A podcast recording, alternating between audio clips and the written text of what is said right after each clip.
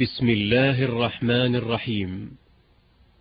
أيها الأحبة يسر مؤسسة صدى التقوى للإنتاج الإعلامي والتوزيع بالرياض أن تقدم لكم هذه المادة بعنوان أحكام تخص المرأة. لفضيلة الشيخ عبد الله بن عبد الرحمن الجبرين. بسم الله الرحمن الرحيم. الحمد لله رب العالمين.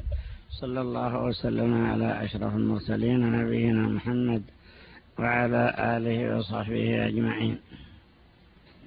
الأصل أن أحكام الله تعالى يستوي فيها الرجال والنساء. كالتوحيد الواجب على الجميع وأنواع العبادة التي أمر الله بها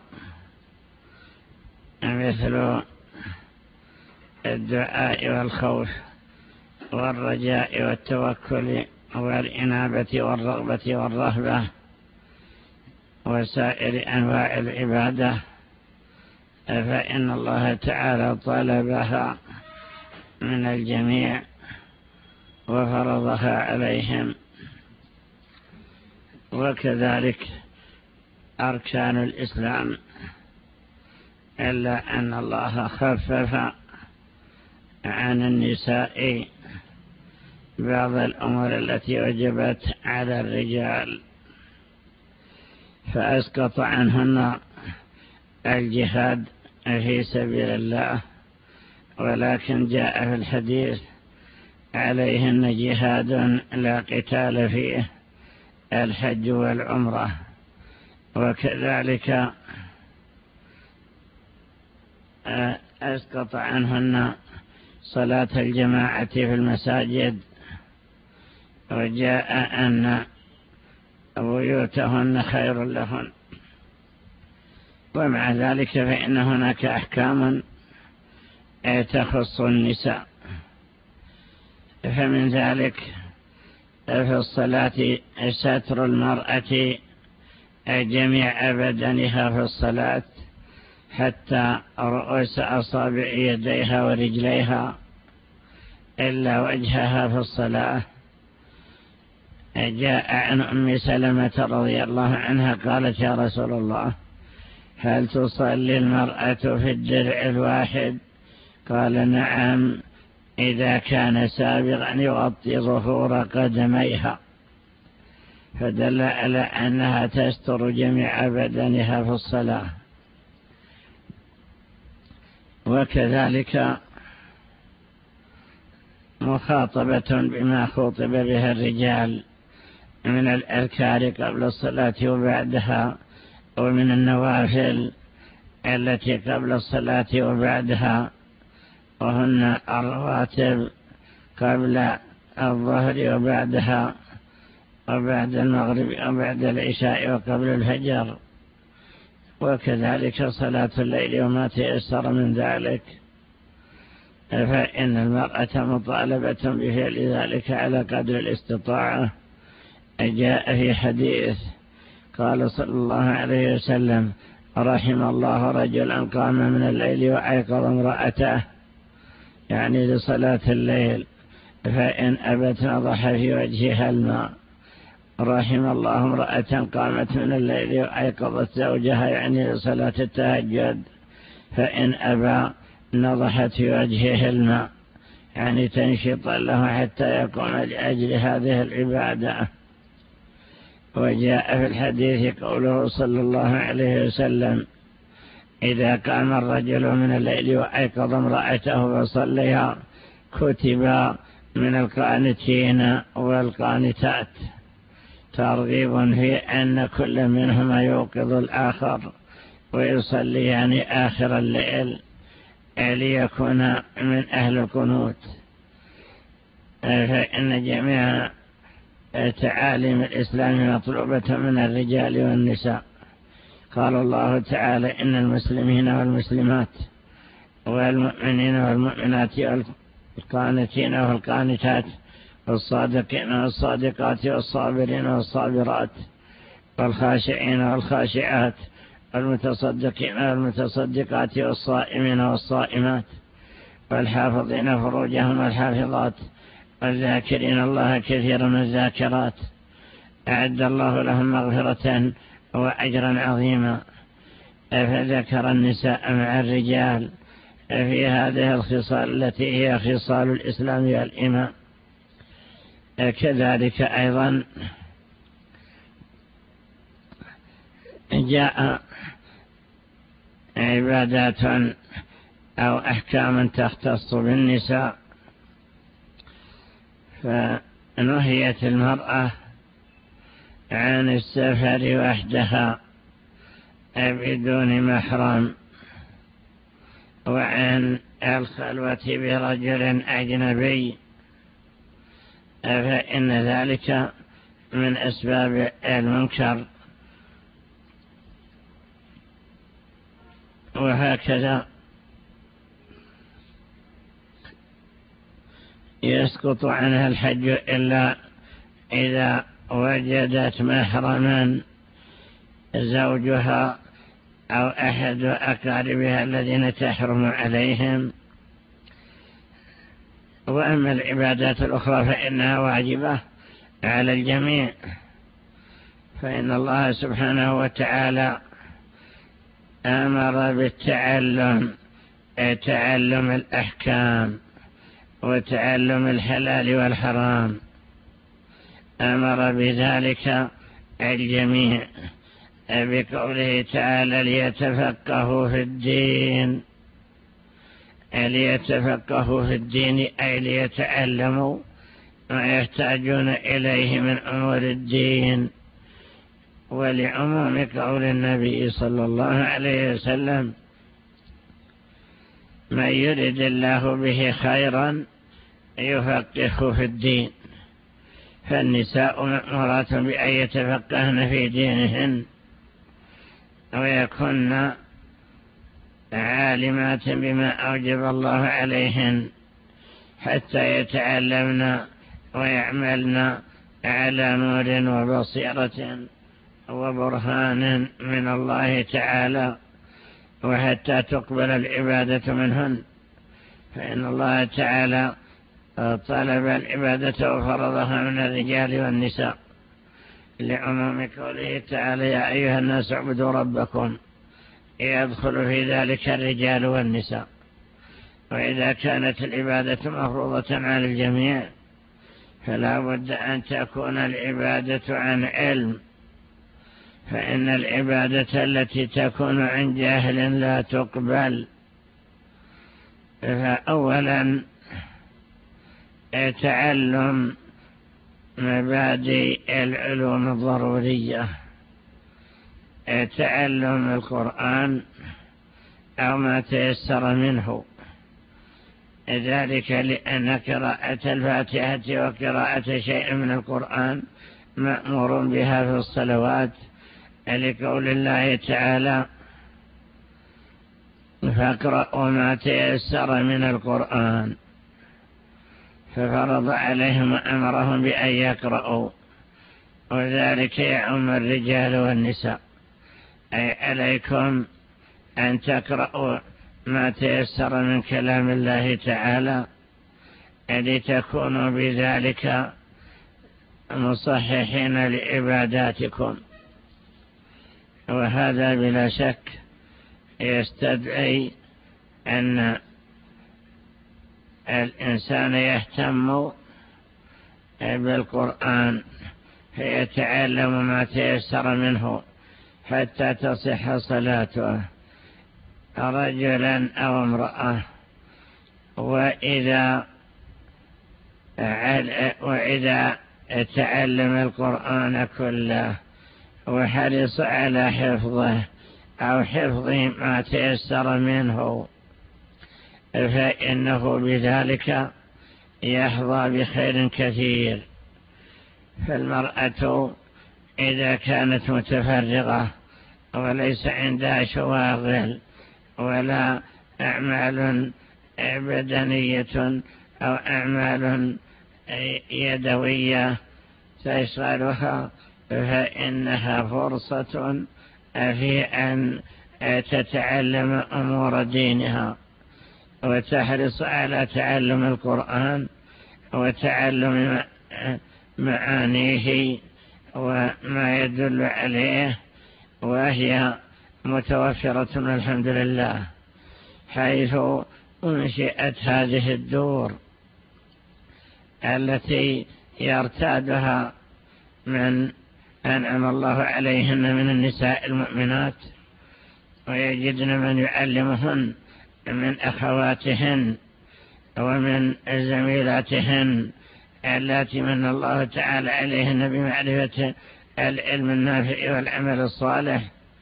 فإذا ارتادت المسلمة هذه الدار أو غيرها من الدور أو غيرها من المدارس تفقهت في دين الله. ليتفقهوا في الدين وتعلمت ما يلزمها فإذا حفظت القرآن وتعلمت معانيه كان ذلك خيرا كثيرا وأجرا كبيرا بحيث تكون من حملة كتاب الله الذي جعله الله نورا وهدى وبيانا. وهكذا أيضا تتعلم ما تحتاج إليه من الأمور التي تختص بالنساء. فإن هناك علوم تختص بالنساء يتعلمها الرجال لأجل المعرفة وتعلمها المرأة لأجل العمل بها. فإن الطهارة من الحدثين من الجماع ومن الغائط ونحوه واجبة على الرجال والنساء. ولكن الطهارة من الحيض أو النفاس خاصة بالنساء.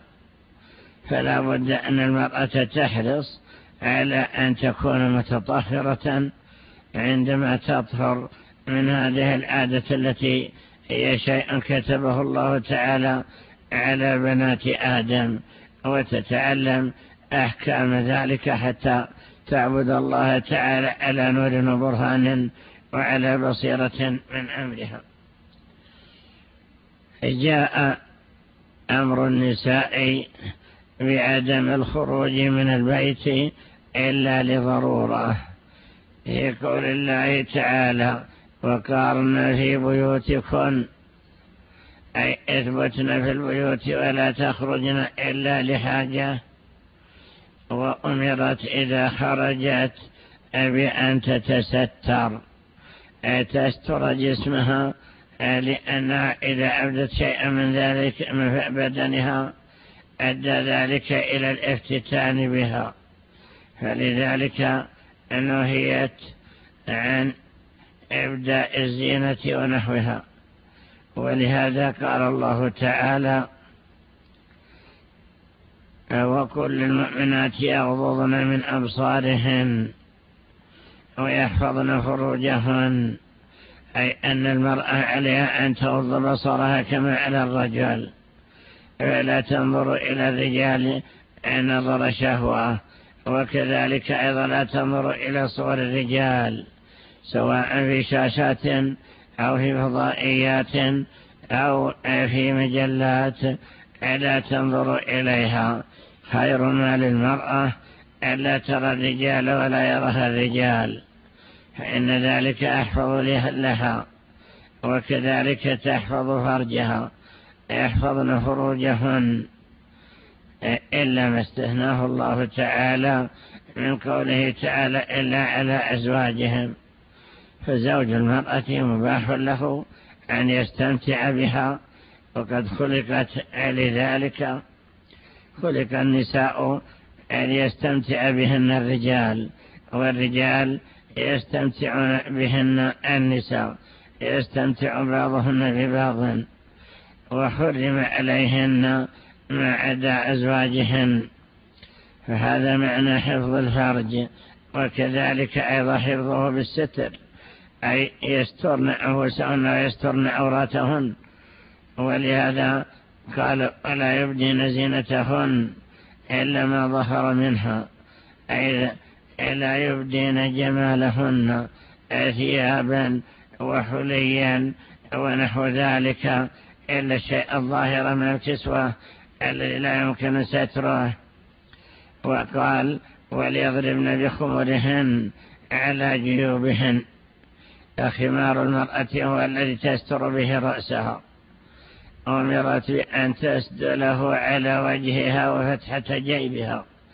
أن تضرب بالخمار حتى يستر الوجه وحتى يستر فتحة الجيب.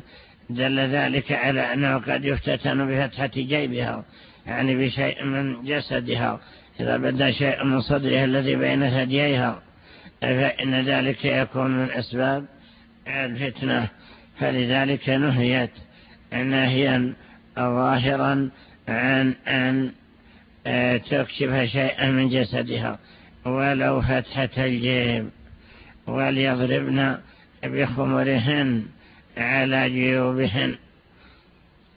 هكذا لا تفتح شيئا من جسدها. ولما ذكر النبي صلى الله عليه وسلم أن الرجال لا يجوز لهم الإسبال ولا إطالة الثياب وجعل أجرة المؤمن إلى نصف الساق أو إلى ما بينه وبين الكعب. ونهاهن عن أن يلبسن عن أن يبدين شيئا من أجسادهن دل ذلك على أنها مأمورة بأن تستر جميع بدنها. لما سألنه ما تقول في ذيول النساء ذيلها يعني ما ترخيه من ثوبها.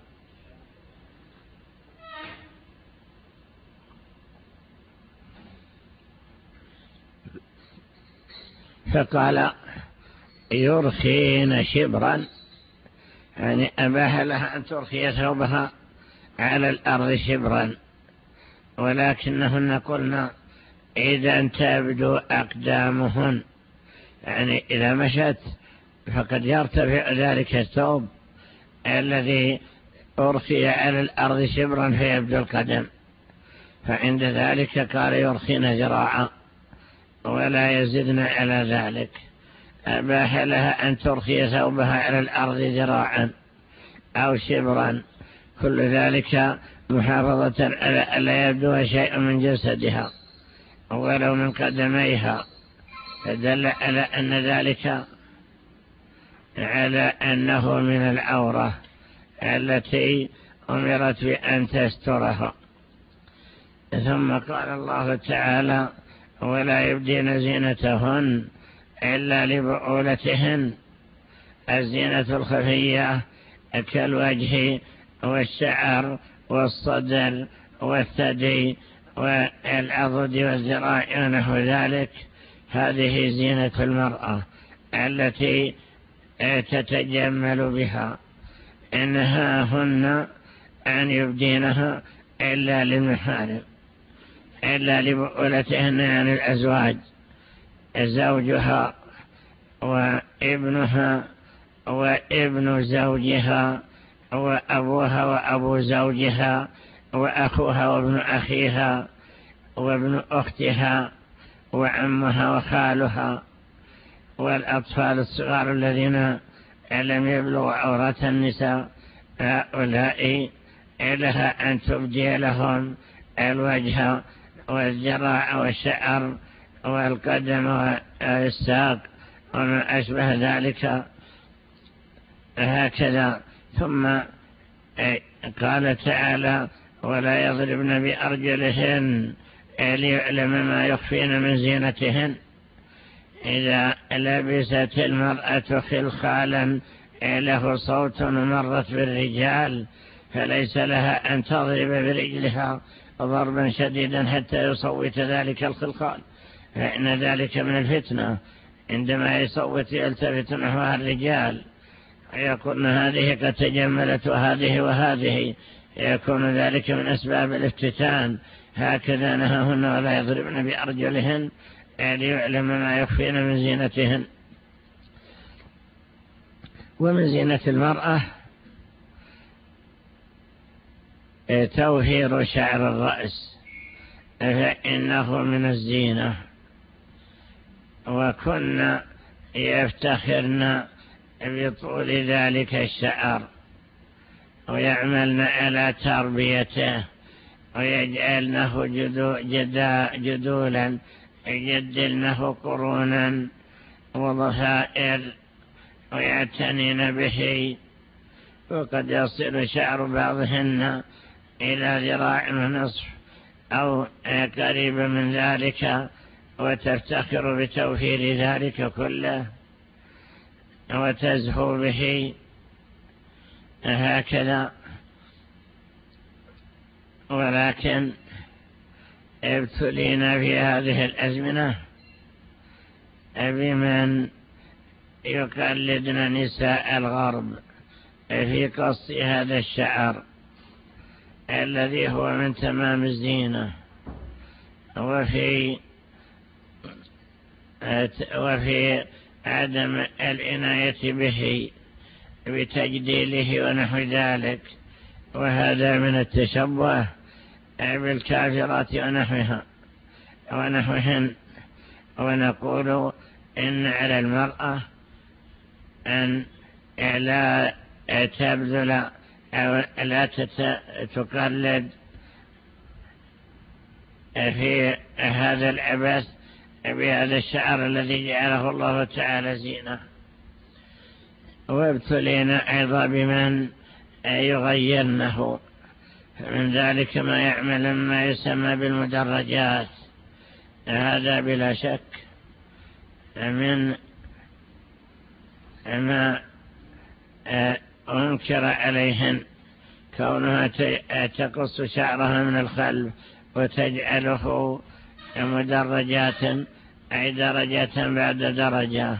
لا شك أن هذا من تغيير خلق الله. كذلك أيضا ما يقلدن فيه غيرهن من الأصباغ الملونة ما يسمى بالميش. أي تجعل ألوانا متعددة في صبغات شعرها والأصل أنه يبقى على لونه الذي هو السواد وإذا ابيض فلها أن تغيره بالحمرة أي بالحمرة أو السمرة بالحناء والكتم ولا يجوز غير ذلك. هذا هو الأصل. كذلك أيضا جاء النهي عن أشياء محرمة ورد اللعن عليها كقوله صلى الله عليه وسلم لعن الله النامصات والمتنمصات النمص هو نتف الشعر من الحاجبين. وهو من المحرم. مما حرمه الله عليهن حيث لعن النبي صلى الله عليه وسلم النامصات النامصة هي التي تنتف الشعر أو تقصه الشعر من الحاجبين وذلك بلا شك من تغيير خلق الله. وهكذا أيضا الوشم عمل الوشام التي في الوجه أو الخد أو الجبين وهو أيضا من تغيير خلق الله. وكذلك التفلج وهو التفريق ما بين الأسنان ببرد ما بين السنين حتى يكون متفلجا. وهكذا أيضا توشير الأسنان ورد الحديث بلعنهم. لعن الله النامصات والمتنمصات والواشمات والمستوشمات والواشرات والمستوشرات والمتفلجات للحسن والمغيرات خلق الله. هذا لا شك أنه حرام لأن اللعن لا يكون إلا على ما هو محرم. فعلى المرأة أن تبتعد عن الأشياء التي حرمها الله عز وجل. كذلك كل ما يلفت الأنظار ويكون فيه تشبه أو ورد فيه وعيد شديد. فمن ذلك الثياب الضيقة. ابتلي بعض النساء بأن تلبس ثيابا ضيقة ضيق أعلاها بحيث تبدو الثديان والبطن والمنكبان وعظام الصدر وعظام الظهر. فتكون كأنها عارية. وهكذا أيضا إذا لبست لباسا خفيفا شفافا يشف عما تحته فتكون كأنها عارية. وتدخل في قول النبي صلى الله عليه وسلم نساء كاسيات عاريات. أي كاسيات عليهن اسم ثياب ولكنهن عاريات. عاريات أي شبه عارية حيث يبدو جسدها كأنه ليس عليها شيء. فهؤلاء ورد الوعيد فيهن كاسيات عاريات مائلات مميلات مائلات إلى الفساد والشر مميلات غيرهن رؤوسهن كأسنمة البخت.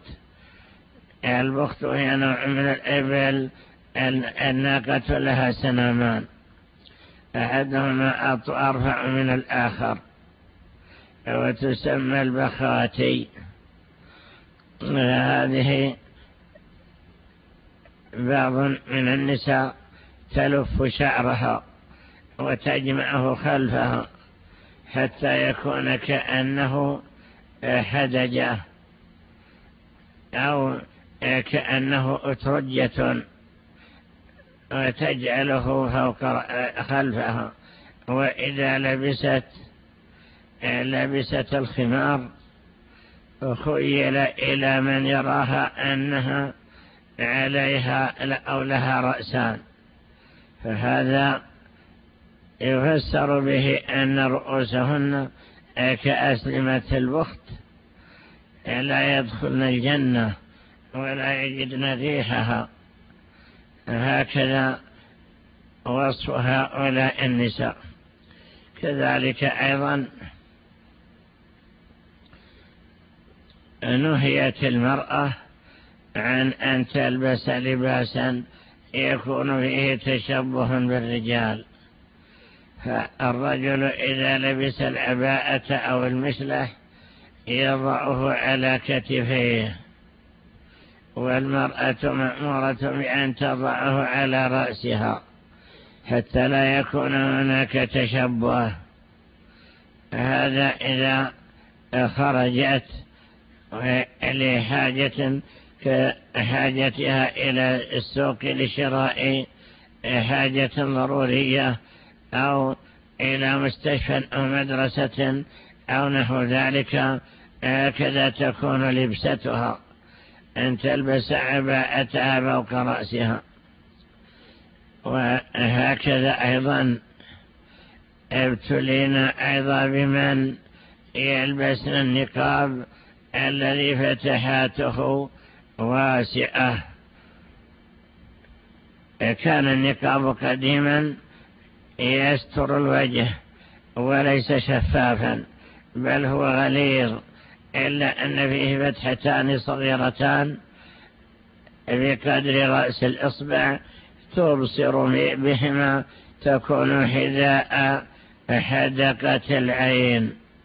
ولكن هؤلاء الناس النساء اللاتي يلبسن هذا هذا الذي يكون فتحاته واسعة بحيث يخرج الحاجبان ويخرج الأنف أو أكثر وتخرج الوجنة وبعض الجبهة فيكون ذلك فتنة. إذا خرجت امتدت إليها الأنظار وهذا من أسباب الفتنة. إذا كان كذلك فإنها تجعل فتحاته ضيقة بحيث لا يطلع أو لا يراها أو لا يرى شيئا من بدء من وجهها إلا مجرد الحدقة. كذلك أيضا نهيت المرأة أن تتطيب إذا خرجت وجاء في ذلك وعيد شديد. فقال النبي صلى الله عليه وسلم إذا تطيبت المرأة ثم مرت بالرجال ليجدوا ريحها فهي زانية. يعني أنها تدعو إلى فعل الفاحشة كأنها تريد فتنة الرجال. فهذا بلا شك من أسباب الفتنة. جاء في حديث طيب الرجال ما ظهر ريحه وخفي لونه وطيب النساء ما ظهر لونه وخفي ريحه كان النساء يتطيبن بشيء من الصفرة كورس أو زعفران أو عصفر أو كركم أو حناء تخضب به بدنها ويديها. فهذا هو الذي كانت تتطيب. تصفر خديها بهذا العصفر أو الكركم نحوه وكذا ذراعيها وما أشبه ذلك. هكذا جاء بهذا الأمر. أن طيب النساء ما ظهر ظهر لونه وخفي ريحه. فعلى المرأة أن تتقيد بما يجب عليها. من هذه التعليمات. جاء في حديث أن المرأة إذا صلت خمسها وصامت شهرها وعبدت ربها وأطاعت ذا أمرها دخلت الجنة. يعني طاعة الله تعالى وطاعة ولي أمرها من أسباب دخول الجنة في الآخرة. وجاء في بعض الأحاديث أن المرأة أن الرجل إذا دخل الجنة كان له زوجتان من نساء الدنيا.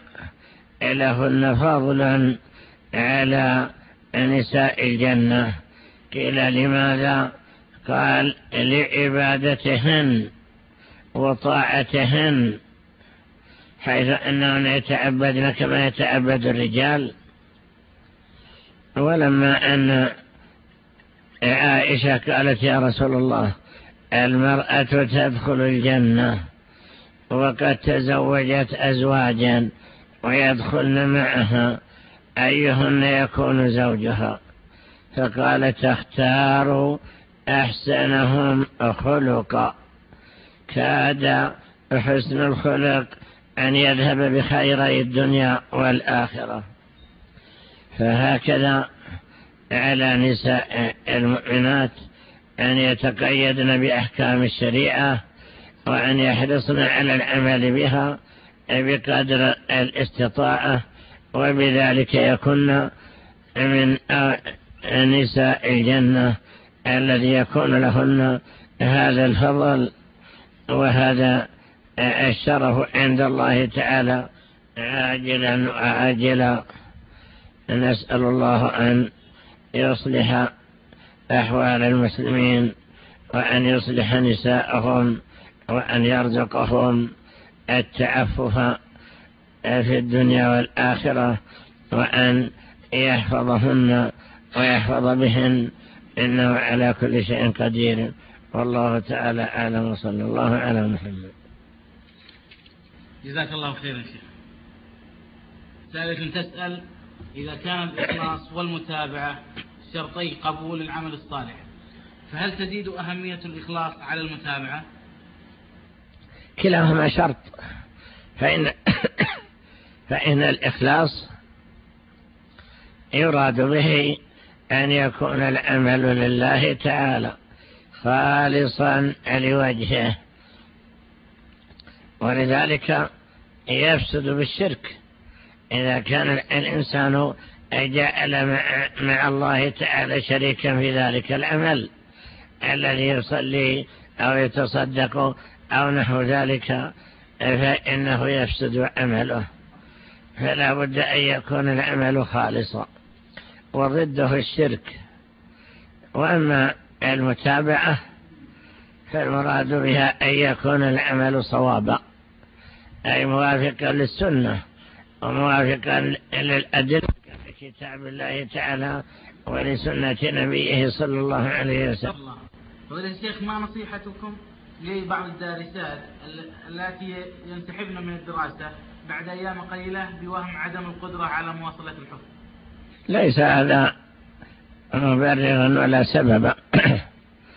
الواجب أن الإنسان رجل وامرأة يبذل جهده وإذا رأى صعوبة في النطق أو صعوبة في الحفظ أو نحو ذلك فإن مع الاستمرار يسهل الله تعالى ذلك. فكثيرا ما نعرف شبابا أو كبارا يصعب عليهم النطق بالكلمات العربية. ويصعب عليهم التلفظ بالآيات كما أنزلت ولكن مع الاستمرار ومع المواصلة ومع الجد والاجتهاد وبذل الجهد يكون ذلك ويسهل عليهن بإذن الله تعالى. وكذلك أيضا اعتذارهن بقلة الحفظ بكثرة الانشغال ما يسبب انسحابهم هذا أيضا ليس بعذر. المرأة عليها أن تحاول وأن تبذل الجهد ولو صعب عليها الحفظ فإن مع التكرار يسهله الله. أثابك الله. فضيلة الشيخ ما أسباب انتشار الحسد حتى في أماكن الخير؟ وما نصيحتكم للحاسد والمحسود؟ ومن ابتلي بالوسوسة اتهام الآخرين بحسده في كل ما يعرض له. الحسد هو تمني زوال النعمة عن المحسود وذلك لأن بعضهم إذا رأى غيره قد أنعم الله تعالى عليه بحفظ حاول أن يقلل من شأنه وهذا من الحسد. وكذلك إذا رأى أو رأت أن فلانة تقدمتها وتفوقت عليها حاولت أن تضرها وأن تقلل من شأنها وأن تغتابها. وهذا من الحسد المذموم الذي جاء فيه الحسد يأكل الحسنات كما تأكل النار الحطب. يعني أنه سبب في أن الحاسد يعمل بالمحسود أضرارا ثم إن ذلك المحسود لا يضره ولكن يأخذ من حسنات ذلك الحاسد ويكون عامل لغيره والعياذ بالله. الواجب أن الإنسان إذا غبط آخر بأن الله وهبه حفظا وفهما وتفوق رجلا أو امرأة أن يهنئه بذلك وأن يحرص على أن يكون كمثله ولا يتمنى أو لا يسعى في إزالة هذه النعمة. أثابك الله. فضيلة الشيخ حفظكم الله. كيف يحصل المرء على لذة الإيمان؟ بالأعمال الصالحة فإن الإنسان إذا عمل عملا صالحا إذا صلى مخلصا في صلاته وجد لهذه الصلاة لذة وجد لها سلوة وجد سرورا. وكذلك إذا دعا الله وإذا ذكره أكثر من ذكره وإذا قرأ القرآن إنه يجد لذلك لذة في قلبه ولذة في جسده بحيث أنه يتلذذ بالعبادة كما يتلذذ من يسمع الغناء بذلك السماع وما أشبه ذلك. فالإنسان إذا كان مخلصا لله عز وجل وعاملا بالشريعة ومؤمنا بأن هذه العبادة وهذه الفرائض أنها من الله عز وجل فالله سبحانه وتعالى يثيبه على ذلك ويجد لهذه العبادة لذة. جاء عن أبي سليمان الدراني قال أهل الليل في ليلهم ألذ من أهل اللهو في لهوهم. يعني أهل الليل أهل التهجد أهل اللهو أهل الغنى ونحوه أثابك الله. فضيلة الشيخ امرأة توفي عنها زوجها وكثر عليها من العوام التكليف بما لم يشرع من أحكام المعتدة. نرجو من فضيلتكم التكرم بإيضاح ما يلزم المعتدة بوفاة زوجها وجزاكم الله خيرا. يكثر من النساء في هذه الأزمنة ابتكار وابتداء أشياء ليس لها أصل على الحادة. الحادة عليها أنها تلزم بيتها ولا تخرج إلا لحاجة وتتجنب الطيب سواء الذي له ريح أو الذي له لون. إلا إذا طهرت من الحيض جاز لها أن تطهر نفسها بشيء من الطيب الذي يزيل أثر ذلك الوسخ ونحوه. كذلك لا تلبس ثياب الشهرة. تقتصر على لباس الذي تشتغل به في بيتها. لباس الشغل ونحوه. أما لباس الشهرة والزينة التي تلبس عند الأجانب فتتجنبه وكذلك تتجنب الحلي. سواء في الأصابع كالخواتيم أو في الذراع كالأسورة أو ما أشبه ذلك. هذا هو الذي تتجنبه. ولها أن تكلم الرجال لحاجة ولها أن تخرج لحاجة وهي متحجبة كغيرها ولها أن تمشي في جوانب دارها أو تصعد في سطح بيتها وكل ذلك لا حرج فيه. سابق الله. فضيلة الشيخ مع انتشار الفضائيات تأثر الكثير من الناس بالجدل والنقاش وأصبحوا يناقشون في الحلال والحرام دون علم ولا فهم. مما أدى إلى ضعف الانقياد والتسليم. نأمل من فضيلتكم بيان خطورة هذا الأمر. مقارنة بحال السلف رضوان الله عليهم وجزاكم الله خيرا. لا شك أن هذه مصيبة. الابتلاء بهذه الفضائيات التي هي بواسطة ما يسمى بالدشوش ونحوها. فإن الذين يتابعون رجالا ونساء قد افتتنوا. فالرجال افتتنوا بالنساء والنساء افتتنوا بالرجال. وكذلك أيضا صارت سببا في انتشار العقائد السيئة بحيث أنهم يعظمون الكفار. ويحترمونهم ويحتكرون أهل الدين وأهل الإسلام ويقللون من شأنهم. فنصيحتنا تطهير البيوت من هذه الفضائيات والإقتصار على الإذاعات الإسلامية كصوت الإسلام وإذاعة القرآن وما أشبه ذلك. بارك الله. فضيلة الشيخ يتطاول بعض الناس على العلماء غير مبالين بمكانتهم وخطر غيبتهم. ما نصيحتكم لهؤلاء؟ نقول لهم أقلوا عليهم لا أبا لأبيكم ومن اللوم أو سدوا المكان الذي سدوا. فالعلماء يقومون بجد كبير يقومون بالتعليم وبالخطابة وبالقضاء وبالفتيا وبالأمور المهمة العظيمة.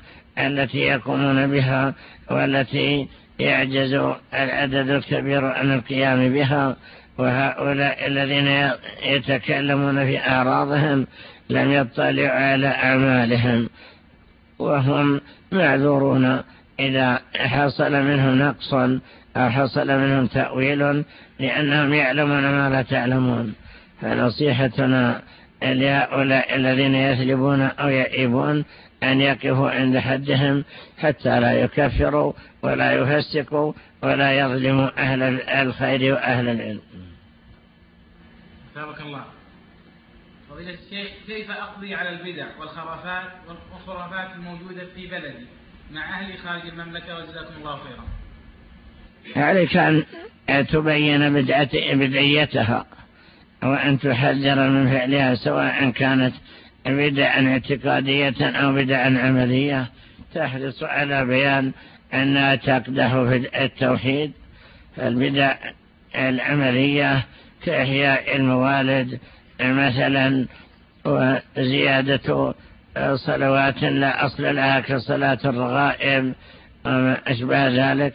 وكذلك الغلو في الأموات ودعاؤهم من دون الله ودعاء أهل القبور والأمل في القبور كرفعها والكتابة عليها وما أشبه ذلك. سلامك الله. فضيلة الشيخ ما معنى قول العوام الله لا يهينك وهل يجوز قولها؟ لا بأس بذلك. لقول الله تعالى ومن يهن الله فما له من مكرم فإهانة الله للعبد إذلاله وتحقيره. فتدعو الله تعالى بأن لا يكون ذلك العبد مهانا يعني ذليلا حقيرا عند الله وعند العباد. بارك الله. فضيلة الشيخ ما حكم زيارة النساء للقبور؟ حيث يستدل بعضهم بأن عائشة رضي الله عنها كانت تجلس عند قبر رسول الله صلى الله عليه وسلم وأبي بكر وعمر رضي الله عنهما. وهل صحيح أن لفظ زوارات الوارد في الحديث للمبالغة؟ صحيح أنه لا يجوز لا يجوز للنساء زيارة القبور. وعائشة معذورة حيث أنه ليس في بيتها إلا هؤلاء الذين دفنوا لأجل أن يجتمعوا على ذلك. ولن تكن تزورهم وإنما كانت تسكن في بيتها التي كانت ساكنة فيه في حياة النبي صلى الله عليه وسلم. ولا يقال إن هذه زيارة وإنما هي سكنة مضطردة. وأما الدليل فإنه ورد حديث لعن الله زائرات وحديث لعن الله زوارات القبور وكلها بمعنى واحد زائرات وزوارات. سبحانك الله. فضيلة الشيخ بعض الناس يتسرع الفتية مع كونها مسؤولية عظيمة نعم النصح من يقع في هذا الداء وجزاكم الله خيرا. إذا كان جاهلا فلا يجوز لقول الله تعالى ولا تقولوا لما تصف ألسنتكم الكذب. هذا حلال وهذا حرام. لتفتروا على الله الكذب. إن الذين يفترون على الله الكذب لا لا لا يؤمنون. نعوذ بالله. ولقوله تعالى أن تقولوا على الله ما لا تعلمون. فلا يجوز التقول في الشرع. ولا يجوز التخرص في الدين. الإنسان لا يتكلم إلا بعلم بعدما يعلم ويتحقق الحكم. يفتي به وأما أن يفتي وهو ليس من أهل الفتية فلا يجوز. أثابكم الله. فضيلة الشيخ ما علاج ظاهرة ضعف أعمال القلوب مع الاجتهاد في أعمال الجوارح بالطاعات إلا شك أن أعمال القلوب هي التي تؤثر في أعمال البدن. من أهم أعمال القلوب الخشوع ونحوه نقول أن على على المسلم رجل أو امرأة أن يهتم بقلبه وأن يخشع ويخضع في عباداته وذلك بأن يستحضر عظمة الله تعالى في كل الحالات حتى يخافه ويرجوه ويحبه. فضيلة الشيخ ما ما حكم إطلاق لفظ كافر على من يترك الصلاة أو يصلي فرضا ويترك آخر؟ يصدق عليه أنه كافر كفرا عمليا. فيقال هذا تارك للصلاة وكفر الصلاة وترك الصلاة من الكفر العملي. يصدق عليه أنه كافر كفرا عمليا وإن لم يكن كفرا اعتقاديا. أسألك الله. فضيلة الشيخ هل تأثم الأم في إهمال أبنائها بحثهم على الصلاة بعد أن بذلت ما تستطيع في حثهم عليها؟ عليها أن تفعل ما تستطيع وأن تبذل الجهد هي وأبوه. أبوهم على تعليمهم وأمرهم ولكن إذا عصوا عليها وعتوا ولم, يستطع ولم تستطع أن تعالجهم بضرب أو بتأديم فإنها معذورة ولا تأثم سابق الله. فضيلة الشيخ يقول بعض الناس على الدروس العلمية كدروس الفقه والعقيدة مع التقصير في حفظ القرآن وفهم معانيه وفي المقابل هناك من يركز على حفظ القرآن ويهمل تعلم ما لا يعذر بجهله أحد. فما نصيحة فضيلتكم لهؤلاء وجزاكم الله خيرا. كل منهم قصر في شيء الواجب أن يجمع بينهما يهتم بالقرآن ويتعلمه ويتعلم معانيه ومن ذلك تعلم الأحكام الواجبة أحكام العبادات وأحكام المحرمات فإن ذلك كله من فروض الكفايات وقد يكون من فروض الأعيان. بارك الله. فضيلة الشيخ تتهرب بعض النساء من حفظ القرآن خوفا من الوقوع في إثم النسيان فهل لها لا عذر؟ لا عذر لها. تعمل على حفظ القرآن وإذا نسيت شيئا منه فإنها تجد المصاحف عندها وتراجعه ويعود إليها حفظها إن شاء الله ولا يأتيها الوعيد. بارك الله. فضيلة الشيخ هل يجوز شراء أشرطة الكمبيوتر التي تحتوي على صور والأشرطة التعليمية نافعة لإشغال الأطفال بما يفيدهم إذا كانت خاصة بالأطفال حتى لا يعبثوا حتى لا لا يفسقوا أو يلعبوا أو يتعرضوا للأخطار فإن ذلك لا بأس. بارك الله. فضيلة الشيخ في ثالث تقول في بلادنا إذا مات الميت صنع أهل الميت طعاما ودعوا الناس إليه فهل يجوز الأكل منه أم لا خاصة إذا كانوا أقارب؟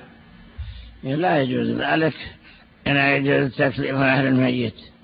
ولكن نقول يصنع لهم في اليوم الأول أو الثاني بعض أقاربهم. يصنعون لهم طعاما حيث أنه قد أتاهم ما يشغلهم. وأما أن يتكلفوا ويصنعوهم للناس فلا يجوز ذلك. وإذا دعوا غيرهم فلا يجوز إجابتهم. لكن لو تصدقوا عن ميتهم بطعام أو لحم أو نحو ذلك فإنهم يعطونه للفقراء وذوي الحاجة ويكون أجره لميتهم. فضيلة الشيخ هل يحصل التفريق بين المضاجع إذا كان للولد سرير والبنت سرير أم يجب أن يكون لكل منهما غرفة خاصة؟ يحصل التفريق إذا كانوا بينهم آه، بينهم فضاء يعني بين كل واحد والآخر آه، نحو متر أو قريبا منه. ولو كانوا عشرة في غرفة فلا مانع من ذلك. هل يجوز شراء الدمى التي لها صور وجه بالنسبة للبنات؟ نرى أنه لا يجوز لأن ذلك من التصوير الممنوع. ولكن إذا صنعت البنت أو صنعت الأم لعبة لأولادها خرق تجمع بعضها على بعض عواد فهيكل لها تجعل لها هيكل رأس ويدين ورجلين تتلحى بذلك ولا بأس. فضيلة الشيخنا من فضيلتكم آه، تذكير الأخوات بوصية الرسول صلى الله عليه وسلم بالإكثار من الصدقة. يا كذا لما أنه صلى الله عليه وسلم انتهى من خطبة العيد جاء إلى النساء فوعظهن وذكرهن. وقال تصدقن ولو من حليكن. فذكر أنهن أكثر أهل النار أنهن يكفرن الإحسان ويكفرن العشير. ولما قال ذلك أجعلن يتصدقن من حليهن الفتخات في أيديهن والأسورة والأقراط في آذانهن. فإذا يسر الله تعالى للمرأة شيئا من المال وتصدقت منه فإن أجرها على الله تعالى. ما حكم السفر إلى بلاد الكفار من أجل صلة الرحم؟ نرى أنه لا يجوز.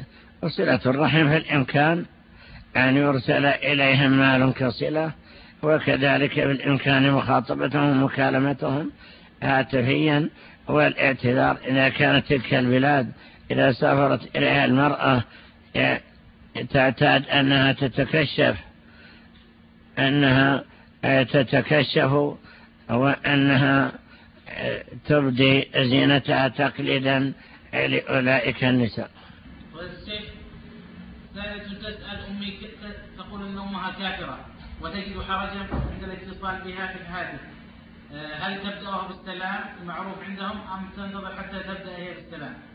لا لها أن تبدأها بالسلام لأن أم أسمى بنت أبي بكر زارتها وهي كافرة وأمرها أن تصلها فلا بأس بذلك لعل ذلك يكون دعاية لها إلى الإسلام. ثالث تقول إذا كان أبو الزوج كافرا فهل تكشف له زوجة ابنه؟ إن نرى أنها لا تكشف له وأن تحتجب عنه أو تبتعد عنه. يكفي يكفي.